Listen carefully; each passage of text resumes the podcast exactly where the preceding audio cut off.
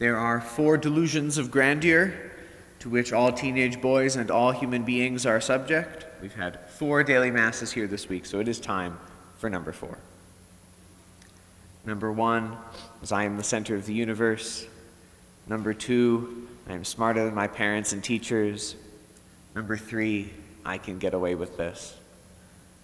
And number four, the delusion revealed usually almost to no one because so few people got this far in overcoming the other illusions. And this one, too, is so hard to overcome. The last delusion I look good in this haircut.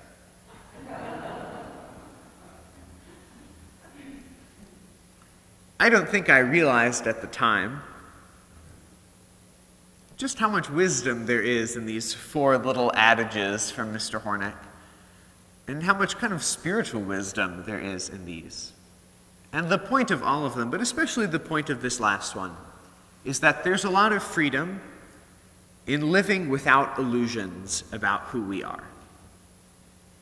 Both not building ourselves up too high and also not taking ourselves too seriously or putting ourselves down too low. We are made for love and from love, and our call is to live increasingly, to rest increasingly in God who is love. St. Pius X, who we celebrate today, whom we celebrate today, Mr. Hornick would be quick to correct me on that. His motto was to restore all things in Christ. And that's what we do, what we're supposed to do in our Christian lives. It's definitively what we do when we come to the liturgy. If you listen to the Eucharistic prayer, the prayer that the priest prays after the prayer over the offerings, it takes a, you know, five minutes. Over the course of those prayers, we pray for everyone in the world. We pray for the Pope. We pray for uh, everyone in the church. We pray for priests and deacons. We pray for all the faithful in the church. We pray for all those who have died. And we pray for the whole world. That just about covers it.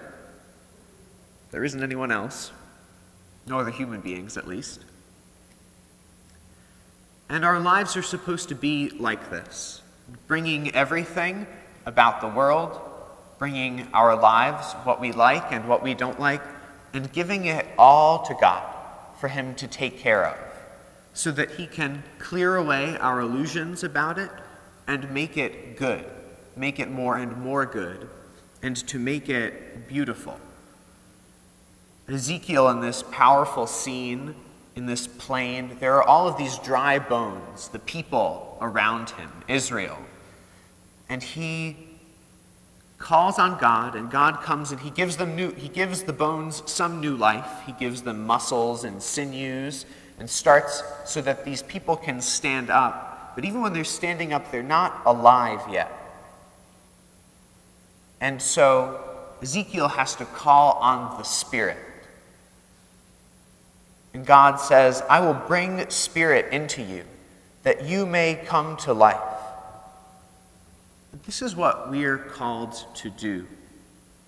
Come, O Spirit, because there are so many people in our culture and who are in our world who don't know that they're made for love. Come, O Spirit, because there are still so many people in our state, in our city, even in our neighborhood, who have never heard that you came for them. Come, O Spirit, and say to the Spirit, Come that I may breathe into these slain, that they may come to life. God has made us for life. And we ask Him to send His Spirit into gifts of bread and wine and to breathe utterly new life into them to make them his body and blood, and to feed with that body and blood through the gift of his Spirit the whole world with the gift of new life.